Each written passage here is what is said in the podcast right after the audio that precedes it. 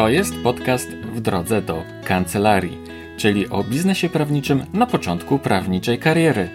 Ja nazywam się Rafał Chmielewski i w tym podcaście rozmawiam z doświadczonymi prawnikami, którzy niejedną wiosnę w todze mają już za sobą.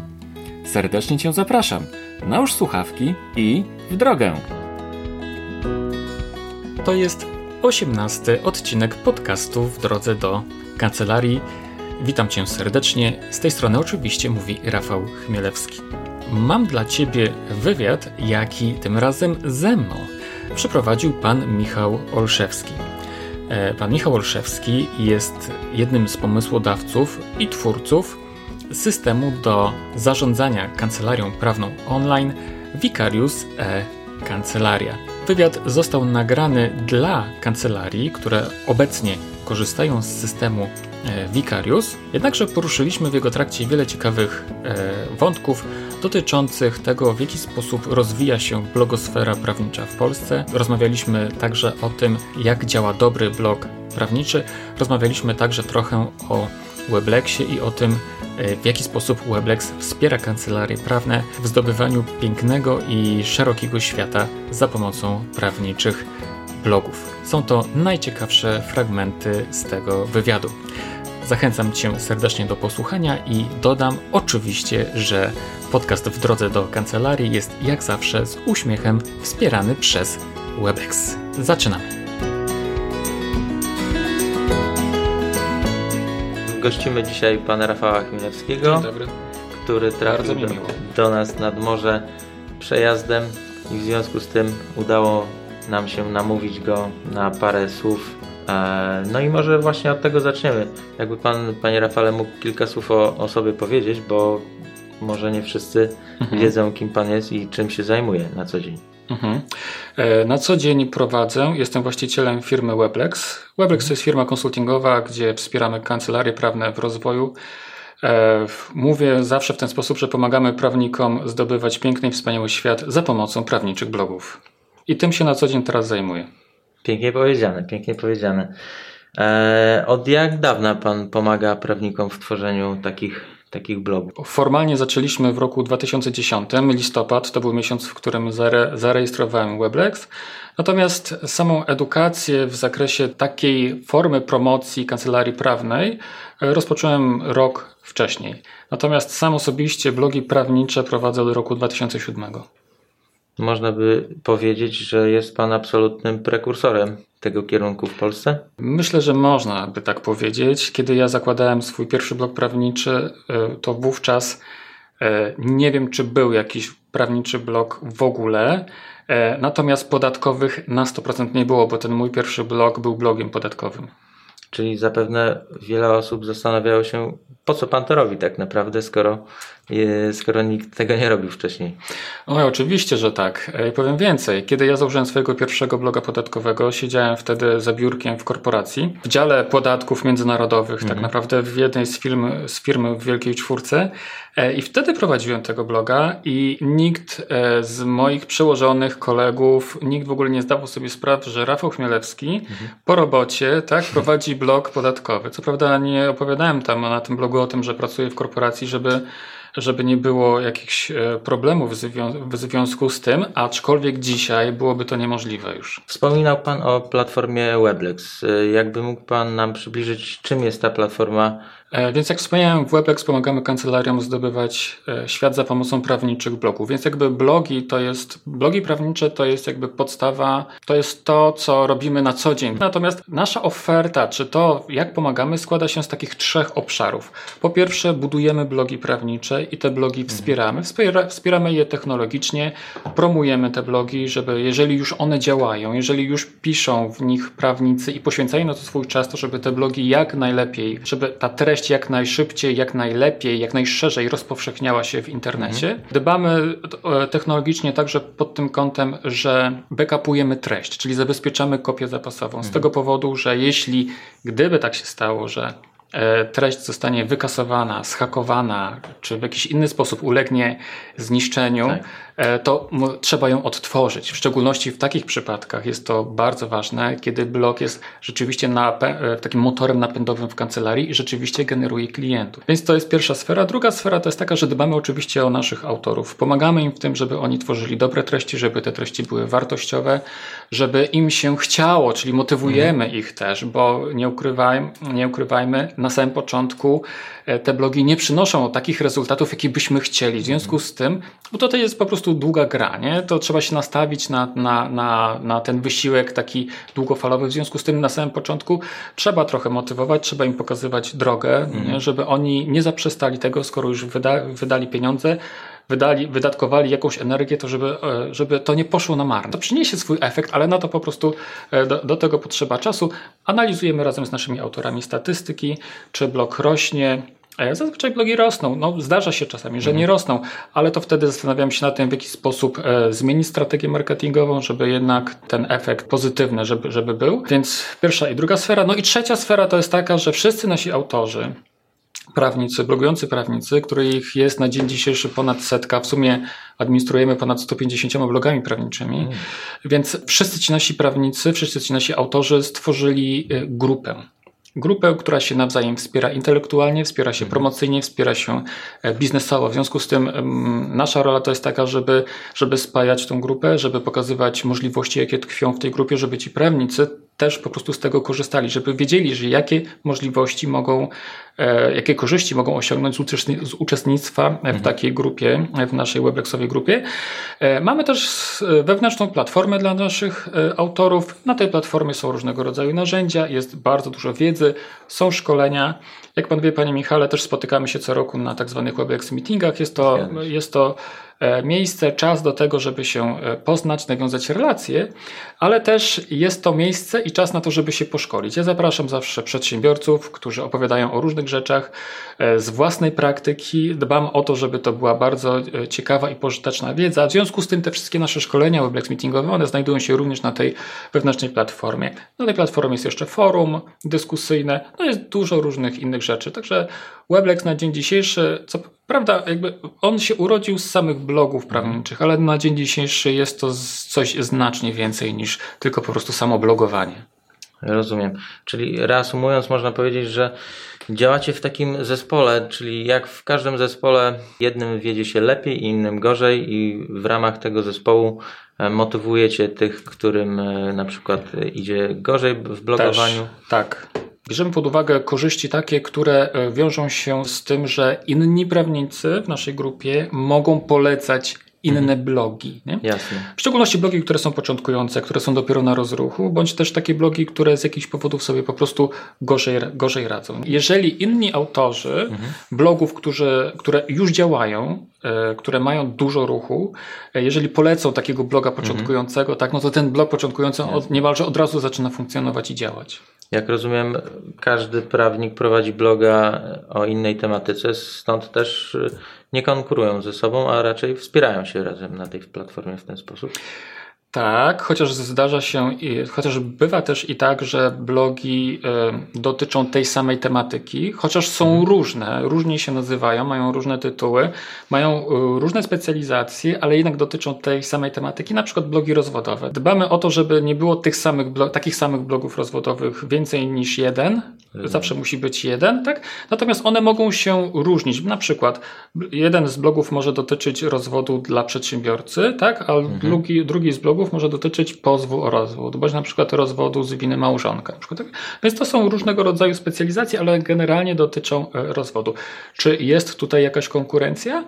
W pewnym sensie jest, ale ja zawsze mówię w ten sposób, że jeżeli mamy dwa blogi, które dotyczą tego samego, to nawet jeżeli dotyczą tego samego zagadnienia i dotykają tej samej grupy docelowej, to jeżeli są dobrze poprowadzone, to każdy z nich będzie się różnił i każdy z nich będzie przyciągał zupełnie inną grupę docelową. A tak naprawdę w tle chodzi tutaj po prostu o ludzkie emocje, o emocje czytelników, bo niektórym podoba się na przykład pan mecenas, będzie się cieszył większym zaufaniem pan mecenas, a dla kogoś innego większym zaufaniem będzie się cieszyła pani mecenas, tak? która ma na przykład, która jest starsza albo która jest młodsza. Tak? W związku z tym chodzi o to, żeby te blogi w pewien sposób zindywidualizować, żeby one wyglądały inaczej i przyciągały innego, inną, e, innych czytelników, innych klientów, a autorzy tych blogów mogą wówczas ze sobą współpracować. Jeżeli mhm. będą ze sobą współpracowali, to wówczas wymieniają się społecznościami nie? Tak. i wtedy po prostu wszystkie blogi na tym korzystają. Także dbam o to, żeby w naszej grupie nie było konkurencji, żeby raczej nasi autorzy się wspierali, nawet wtedy, kiedy prowadzą bloga skierowanego, blogi skierowane do tych samych odbiorców. Mhm. Rozumiem. A proszę powiedzieć, wspominał Pan, że platforma Weblex działa już od wielu lat. Jak to jest? Czy Jaka jest różnica, czy w ogóle jest różnica w prowadzeniu bloga dzisiaj, a na przykład rok temu, czy pięć lat temu? Wszystko się bardzo szybko zmienia. E, wynika to z wielu czynników. Przede wszystkim e, jednym z nich jest to, że blogów w ogóle jest coraz więcej. Coraz mhm. więcej jest wszelkiego rodzaju portali, for internetowych, grup dyskusyjnych. Po prostu zwiększa się E, zwiększa się e, konkurencja w treści. Kiedy ja prowadziłem swojego pierwszego bloga podatkowego w 2007, 2008 i 2009 roku, to mogłem napisać cokolwiek. Mhm. Tej treści było mało wtedy w sieci. Wiedziałem, że i tak ludzie do mnie przyjdą czytać. Dzisiaj jest to już niemożliwe. Osiągnięcie tych samych efektów ten, z tą samą metodą jest zupełnie niemożliwe. Dzisiaj trzeba się zacząć zastanawiać, w jaki sposób dotrzeć do czytelnika, w jaki sposób napisać, żeby ta treść była interesująca, zajmująca, żeby on chciał czytać właśnie moją treść, mhm a nie kogoś innego. Tak? W związku z tym konkurencja to jest jeden czynnik, drugi czynnik to są algorytmy wyszukiwarek, które się na bieżąco zmieniają. I mogę powiedzieć tak, że ogólnie rzecz biorąc, kiedyś było tak, że wystarczyło zacząć prowadzić bloga i ten blog rósł. Widać było to wyraźnie w statystykach, jak co miesiąc po prostu było coraz więcej ludzi. Na dzień dzisiejszy już tak nie jest. Blog, który nie ma wsparcia, takiego na przykład, jakie my oferujemy, zanim się obudzi mhm. tak naprawdę, to minie kilka ładnych miesięcy, jeżeli przede wszystkim autor będzie wiedział, co w tym blogu i jak w tym blogu należy pisać, bo to jest jeszcze inna strona medalu. E, ale jeżeli już ten blog zaczyna się budzić, nawet ten, który, te, te które są u nas e, w grupie weblexowej, to widać, że na przykład w pierwszym miesiącu jest duży wzrost, tak, ale w kolejnym miesiącu zaczyna mhm. Spadać tak? I w kolejnym miesiącu jeszcze spada na przykład. I dopiero potem zaczyna rosnąć. W związku z tym to nie ma już teraz czegoś takiego, jak było wcześniej, że... wzrostu. Tak, tak. Teraz już to jest takie, takie trochę bardziej poszarpane, ale w długim okresie czasu, gdybym miał spojrzeć na mhm. statystyki w kontekście całych lat, to jednak te blogi rosną w górę. Mhm. Jakiś czas temu spotkałem się z pewną aplikantką adwokacką, która wyraziła opinię, że posiadanie bloga czy rozpoczynanie bloga prawniczego teraz już nie ma sensu, dlatego właśnie, że jest tego tak wiele, że trudno się przebić. Jak pan się odniósłby do tego stwierdzenia? Mm -hmm, Przede wszystkim warto sobie zdać sprawę z tego, że nas w ogóle jest wiele. Jeżeli mhm. nas jest wie... no tak. jeżeli bym wyszedł z takiego przekonania, że nas jest, że nas adwokatów jest wiele, to w takim razie po co w ogóle mam wykonywać ten zawód? Mhm. Nie ma to znaczenia, czy, że blogów jest wiele. Po pierwsze dlatego, że wcale nie ma dużo. To jest tak. jedna rzecz, tak? Druga rzecz to jest taka, że jednak, nawet jeżeli tych blogów w jej mniemaniu jest dużo, to zawsze mogę założyć swojego własnego bloga i zrobić z niego znacznie lepsze, narzędzie, znacznie lepsze narzędzie, dużo bardziej skuteczniejsze niż blogi, które są. Jasne. A właśnie kontynuując to pytanie, jak to się ma do możliwości reklamy się, reklamowania się prawników? Bo tutaj też e, podnoszona została, podniesiona została kwestia tego, że jeżeli wyróżniamy się na tle konkurencji, to niejako w, promując się poprzez bloga, to niejako no, nie jest to rzekomo zgodne z etyką zawodową, która zabrania mhm. prawnikom promowania się w taki mhm, sposób. Mhm. Za każdym razem, jak występuję na różnego rodzaju konferencjach czy e, szkoleniach, zawsze pojawia się temat etyki zawodowej i mhm. blogowania prawniczego w kontekście etyki zawodowej. Ja zazwyczaj staram się nie zabierać głosu z tego powodu, że po prostu jakby e, uważam, że prawnicy sami z siebie są najlepiej przygotowani do tego, żeby zinterpretować przepisy, które dotyczą etyki zawodowej. W związku z tym ja się nie wypowiadam, zostawiam to im. Natomiast e, ja patrzę na to z zupełnie innej strony. Nie? Wydaje mi się, że prawnicy e, mogą zrobić E, mogą najlepiej się przysłużyć promocji swojego zawodu właśnie prowadząc prawnicze blogi. Dlaczego? Bo po pierwsze w ten sposób wzmacniają i budują kulturę prawną w naszym społeczeństwie. Ludzie zaglądający na blogi, a są ich e, nie setki, ale tysiące, setki tysięcy tak naprawdę, codziennie zaglądają na blogi prawnicze, czytają i dowiadują się czegoś, nie? Dowiadują się o zakresie swoich praw i obowiązków w różnych dziedzinach tak naprawdę, w różnych dziedzinach prawa, nie? W związku z tym to jest niezwykła e, platforma e, edukacyjna. To jest jedna rzecz. Druga rzecz to jest taka, że jeżeli blogi prawnicze są prowadzone w dobry sposób, to one świetnie nawiązują relacje. Mam na myśli to, że po prostu ludzie czytając takie blogi zaczynają dowiadywać się, kim jest prawnik, mhm. E, jaki on wykonuje zawód, że to jest trudny zawód, że to jest zawód wymagający poświęcenia, to jest zawód, który wiąże się z odpowiedzialnością i tak dalej, i tak dalej. Nie? W związku z tym ludzie po prostu zaczynają nas poznawać. Mhm. W związku z tym nawiązują z nami lepszą relację. I proszę mi wierzyć, panie Michale, z ust naszych klientów, z naszych autorów e, słyszałem wielokrotnie, że przychodzą do nich klienci po lekturze bloga, którzy otwierają szeroko oczy i mówią, że oni nie wiedzieli, że prawnik może być taką fajną osobą, nie? Bo oni mają obraz e, prawnika wykreowany przez społeczeństwo, przez opinię tak. teraz w, w mediach i tak dalej. A tak naprawdę, kiedy poczytają sobie blogi, które są dobrze napisane, to okazuje się, że prawnik jest zupełnie kimś innym, do, do kogo warto przyjść, z kim warto porozmawiać, z kim warto się skomunikować komunikować i czegoś po prostu się dowiedzieć. Także blogi spełniają ogromną funkcję edu edukacyjną i nawet, nawet, chociaż yy, uważam, że tak nie jest, ale nawet jeżeli są w pewnym sensie niezgodne z etyką zawodową, to uważam, że rolą, rolą samorządów prawniczych powinno być to, aby wspomóc prawników w prowadzeniu dobrych prawniczych blogów. Wydaje się to być, panie Rafale, też ważne w kontekście tego, że tak naprawdę bardzo mało Polaków korzysta z usług prawnych, prawda? To jest niestety, dość niski tak, odsetek. Tak, niestety jest to bolączka nas wszystkich tak naprawdę i myślę, że sytuacja się e, znacznie poprawia, jeżeli właśnie te blogi są prowadzone. Mhm.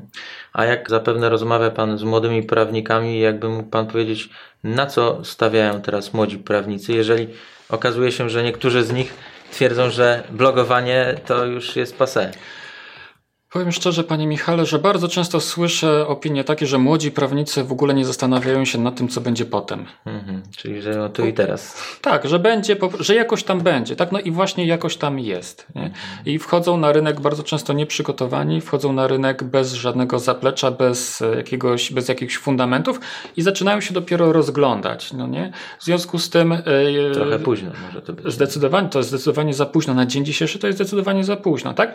No i, yy, jedyny pomysł na, na siebie, na rozwój kancelarii, mhm. jaki się pojawia, to jest taki, że będę świadczył usługi za pół darmo, żeby tylko pozyskać jakiegoś klienta. Już nie ma znaczenia mhm. jakiego w ogóle, nie mają znaczenia kwestie bardziej fundamentalne, jak strategia, jak jakiś długofalowy rozwój i tak dalej, tylko po prostu no, trzeba się jakoś utrzymać na rynku, prowadząc działalność gospodarczą.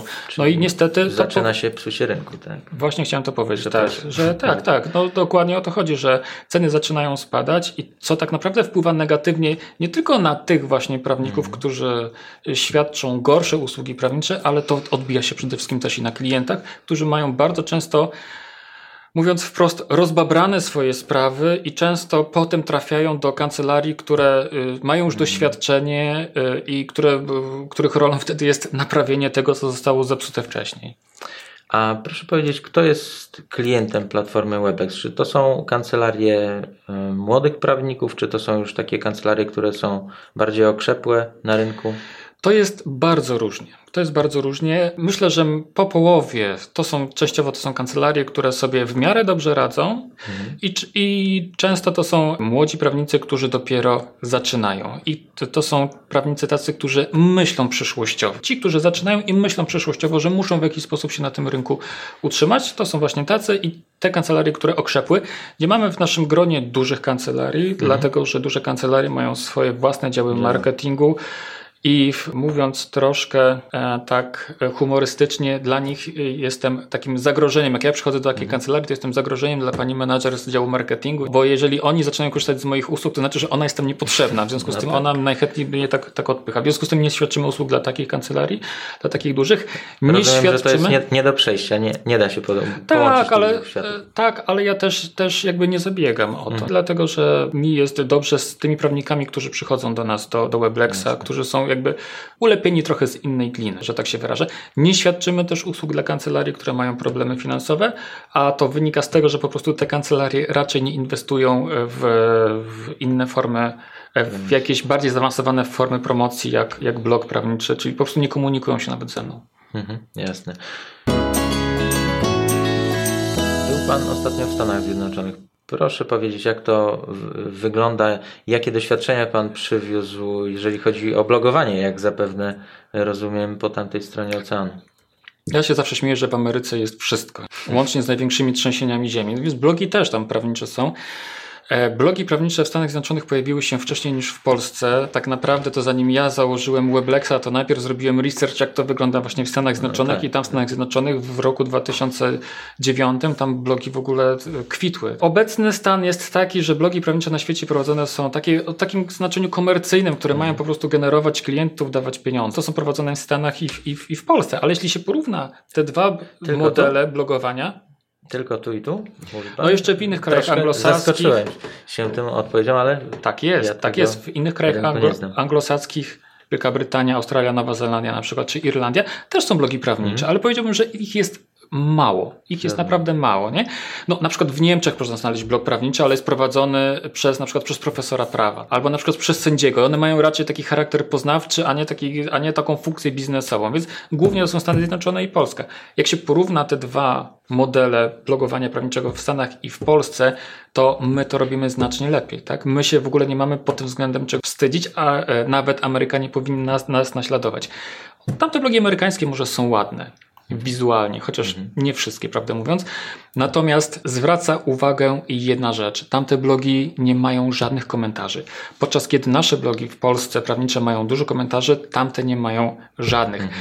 Jeden z takich najbardziej popularnych blogów e, amerykańskich, prawniczych, China Law, zdobył szereg nagród. Tam od czasu do czasu w jakimś tam artykule pojawi się jeden komentarz, nie? Pod jakimś artykułem. Natomiast u nas w jednym blogu, na przykład mecenasa Sienkiewicza pod tytułem Dochodzenie wierzytelności, pod jednym z artykułów jest 600 komentarzy. Nie? W związku z tym ja się zawsze śmieję, że ten blog Karola Sienkiewicza ma tyle samo komentarzy, co wszystkie blogi amerykańskie. Wynika to z tego, że nasze blogi są komunikatywne, tamte blogi są po prostu suche. Tamci prawnicy po prostu piszą to, co wiedzą, no i okej. Okay. Nasi prawnicy piszą też to, co wiedzą, tylko po prostu umieją to napisać tak, żeby to się dało czytać, żeby ludzie to chcieli czytać, żeby ludzie chcieli się e, z tymi po prostu prawnikami komunikować w różny sposób, także poprzez to, że zostawiają komentarz. Wspominał Pan, że tak naprawdę Stany Zjednoczone, Polska to takie dwa miejsca, gdzie e, jest najwięcej tych blogów. Czy dobrze to rozumiem, że może się Pan czuć trochę ojcem chrzestnym tego sukcesu w Polsce, skoro bloguje Pan już tak długo? Może nie nazwałbym tego w ten sposób, aczkolwiek wydaje mi się, że miałem wpływ na to, że rzeczywiście blogi mhm. prawnicze tutaj zaczęły, zaczęły funkcjonować, zaczęły kwitnąć i że one są prowadzone w takiej, a nie innej formie. Jak wprowadzamy kancelarię w blogowanie, jak kancelaria staje się naszym klientem, i autor tego bloga zaczyna tworzyć treści, to przede wszystkim ja przyjeżdżam na szkolenie do takiego autora i pokazuję mu, w jaki sposób tę treść należy tworzyć, nie? w jaki mhm. sposób wpływać na emocje czytelników, bo to jest jakby klucz do sukcesu, w jaki sposób używać storytellingu i takich różnych innych narzędzi. Nie? W związku z tym to są niezwykle ważne rzeczy, bo one powodują to, że ludzie chcą czytać, mhm. że ludzie chcą siedzieć dłużej w blogu, że chcą czytać kolejne artykuły, że chcą się tym blogiem dzielić w mediach społecznościowych, że zapamiętują bloga i potem wracają do niego, że opowiadają o tym blogu w świecie rzeczywistym. To wszystko ma znaczenie, bo to wszystko analizują wyszukiwarki. I jeżeli widzą, że ludzie, czytelnicy wchodzą w interakcję z treścią, wchodzą w interakcję z autorem, to wtedy wyżej takiego bloga pokazy, pokazują po prostu w swoich wynikach. Mhm. Proszę powiedzieć, jakie plany ma platforma Weblex na przyszłość w Polsce i być może w Stanach Zjednoczonych. Mhm. Tak, zagranica mi ostatnio chodziła właśnie dosyć mocno po głowie i pomyślałem sobie, że chciałbym rozszerzyć działanie na, na zagranicę i faktem jest, że mamy kilku, kilku klientów zagranicznych, tutaj głównie z Europy. Nie wiem jeszcze jak będzie w Stanach Zjednoczonych, bo do Stanów mhm. Zjednoczonych tak naprawdę pojechałem na zaproszenie pewnej nowojorskiej kancelarii, natomiast, e, natomiast nam się, rozmowy, że tak powiem, nam się trochę przeciągają, nie? Tam byłem dwa razy, więc tam się to trochę przeciąga. Jak będzie, to jeszcze zobaczymy. Mm, ale tak naprawdę w pewnym momencie sobie zdałem sprawę, że mamy dużo do zrobienia tutaj, tutaj w Polsce. Ja myślę, że, że najpierw powinienem się skupić e, na tym e, rynku tutejszym, bo, bo, bo jednak e, nawiązując, nawiązując do tej naszej misji, że chcemy pomagać prawnikom zdobywać świat, to, to tutaj naprawdę jest wiele do zrobienia. No nie? I jakie mamy w związku z tym plany? Przede wszystkim takie, że w zeszłym roku zawiązaliśmy spółkę, która nazywa się Weblex Bookkeeping i będziemy świadczyli usługi prawne dla kancelarii prawnych. To będą nie usługi prawne, tylko usługi księgowe. E, to będą inne usługi księgowe niż te, które kancelarie mają dzisiaj dostępne, które są dostępne dla kancelarii na rynku. Mam nadzieję, że do końca roku uda nam się już tę działalność rozpocząć. Do końca roku chciałbym też, żebyśmy założyli fundację, e, fundację, która będzie wspierała rodziny prawnicze, w których są chore dzieci. Mhm. Ogólnie rzecz biorąc, i tak mam kilku znajomych prawników, którym po prostu wiem, że gdzie są chore dzieci, że te dzieci są pod opieką fundacji i podsyłam im trochę pieniędzy zawsze. Ale pomyślałem sobie, dlaczego by tego nie zinstytucjonalizować i sformalizować, dzięki czemu jeszcze będziemy mieli więcej promocji, tak? A, mhm. I też jakby taka fundacja będzie mogła zebrać więcej pieniędzy, bo nie tylko od nas, tak. ileś tam procent regularnie, tak? Ale to po prostu będzie mogła zebrać od innych prawników, tak? Czy, mhm. w, ogóle, czy w ogóle z rynku. Inne takie moje za zamierzenie to jest takie, że jeżeli chcemy dbać o to, żeby tym prawnikom ułatwić prowadzenie biznesu, to też powinniśmy zacząć wpływać na budowanie kultury prawnej w społeczeństwie. W związku z tym y, moje taki ostatni plan, który, którym, o którym zaczynam coraz poważniej myśleć, to jest to, żeby założyć stowarzyszenie, w którym będziemy po prostu promowali kulturę korzystania z usług kancelarii prawnych. I tu mam na myśli na przykład y, różnego rodzaju działania, choćby na przykład tworzenie jakichś nagrań wideo, gdzie w formie storytellingu, fajnych historii ludzie opowiadaliby, w jaki sposób prawnicy wyciągnęli ich mhm. konkretny prawnik, pani prawniczka wyciągnęła ich z jakichś tam kłopotów. Myślę, że to akurat forma opowieści najlepiej się sprawdzi. Samorządy prawnicze, wydaje mi się, robią to w sposób niewłaściwy. Wciąż. E, tak, i ja, i ja myślę, a nawet jeśli robią to w sposób właściwy, tak, to ja myślę, że dodatkowa inicjatywa, taka nasza, ja myślę, że ona, ona będzie e, mile widziana przez wszystkich. E, zauważyłem, że w związku z tym, że e, naszymi klientami są zazwyczaj kancelarie, które sobie dobrze radzą, w związku z tym im prawnicy będą mhm. mieli więcej pieniędzy, tym Weblex też będzie na tym korzystał. Wszyscy Jasne. będą zadowoleni w ten sposób. Prowadzi Pan podcast. To chyba taka nowa forma, którą Pan przyjął od, od, dość niedawna, czyli e, spotkania ze swoimi klientami, jak dobrze kojarzę, z którymi robi Pan właśnie wywiady. Proszę powiedzieć, dlaczego podcast i jaka jest jego przyszłość według Pana? Podcast nosi nazwę W drodze do kancelarii mhm. i jest on skierowany do początkujących prawników, natomiast wywiady przeprowadzam z prawnikami, którzy, jak ja to nazywam, nie jedną wiosnę w todze mają już za sobą. Tak, czyli po prostu z doświadczonymi mhm. E, adwokatami, radcami prawnymi, doradcami podatkowymi, czy ostatnio miałem podcast wywiady z rzecznikiem patentowym. Nie, nie zawsze są to moi klienci, Przeważnie tak, ale raczej chodzi mi o to, żeby, żeby tutaj mogły się wypowiedzieć osoby, prawnicy, którzy mają jakieś doświadczenia konkretne w jakichś konkretnych dziedzinach i uwaga, nie tylko jeśli chodzi o rozwój kancelarii prawnej, bo interesuje mnie też na przykład, jak sobie radzą na przykład małżeństwa prawnicze, tak? gdzie jest dwójka adwokatów, którzy są partnerami w jednej kancelarii, mhm. jak to się przenosi potem na życie rodzinne, na rozwój kancelarii. Albo na przykład e, że interesuje mnie to, na przykład pani mecenas ma czwórkę dzieci jak ona sobie radzi prowadząc kancelarię i ogarniając ten cały, cały domowy porządek. Drugi etap tak zwany. Absolutnie jest to wyzwanie. tak? W związku z tym różne aspekty prowadzenia działalności prawniczej mi akurat akurat tutaj, e, mhm. tutaj w tym zakresie interesują. Podcast jest stosunkowo młody. Dzisiaj nagrałem dokładnie, bo będąc tutaj byłem na spotkaniu u jednej z naszych klientek, u pani mecenas e, Marty Koseckiej. E, prowadzi kancelarię w Gdyni, więc spotkałem się z nią, żeby nagrać z nią wywiad. I to jest dopiero, to, był, to jest dopiero dziesiąty odcinek. W związku z tym podcast jest młody, natomiast chciałbym się skupić na tej formie przekazu, dlatego że uważam, że to jest bardzo przyszłościowa forma. Mhm. W szczególności w świecie takim, który jest coraz bardziej zabiegany, gdzie ludzie mają coraz mniej czasu na to, żeby po prostu na spokojnie usiąść i poczytać sobie, czy na spokojnie usiąść i obejrzeć. E, jednak kiedy mogą sobie założyć słuchawki na uszy, to mogą w tym czasie robić zupełnie inne rzeczy. I powiem szczerze tak, ze statystyk wynika, i mojego podcastu, ale też jak e, pytam innych podcasterów, który, których znam, ze statystyk każdej z tych osób wynika, że podcasty cieszą się coraz większym powodzeniem. I powiem szczerze, Panie Michale, ja prowadzę takiego bloga. Teraz mój główny blog marketingowy to jest taki blog Pamiętnik Adwokata. Pisałem kiedyś taką książkę dla blogujących prawników pod tytułem Pamiętnik Adwokata pisząc tę książkę, prowadziłem takiego mhm. bloga też, żeby promować książkę. Książkę wydałem, to wtedy zamknąłem starego bloga marketingowego i, po, i zdecydowałem, że to będzie mój główny blog prom, promujący WebLexa, Pamiętnik Adwokata. W tym blogu Pamiętnik Adwokata jest ponad 100 artykułów, natomiast statystyki tego bloga są nieco tylko lepsze mhm. niż statystyki podcastów w drodze do kancelarii, chociaż w tym podcaście jest 10 odcinków zaledwie. Także to, także widać, że te podcasty są czytane, są słuchane i jakby jest tutaj potencjał, potencjał, potencjał duży. Mało tego, wielokrotnie na Instagramie widziałem, e, jak sobie e, prawnicy, oczekując na przykład na, e, na rozprawę, sobie słuchają podcastu, bo robią sobie zdjęcie i pisują tam na tym zdjęciu, słucham sobie podcastu w drodze do kancelarii i zamieszczają to na, na Instagramie. Przypadkowo trafiam na, na, takie fotki, także, także mnie to bardzo cieszy, że to się po prostu dzieje poza mną tak naprawdę. Ja zresztą sam nie, nie muszę tego promować, oni to robią za mnie. Mhm.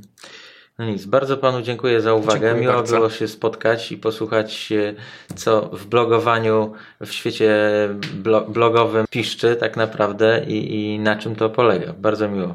Dziękuję bardzo panie Michale. Myślę, że spotkamy się jeszcze nie raz. Gdyby pan potrzebował jeszcze jakiegoś wywiadu, jakiejś mojej wypowiedzi, to bardzo chętnie.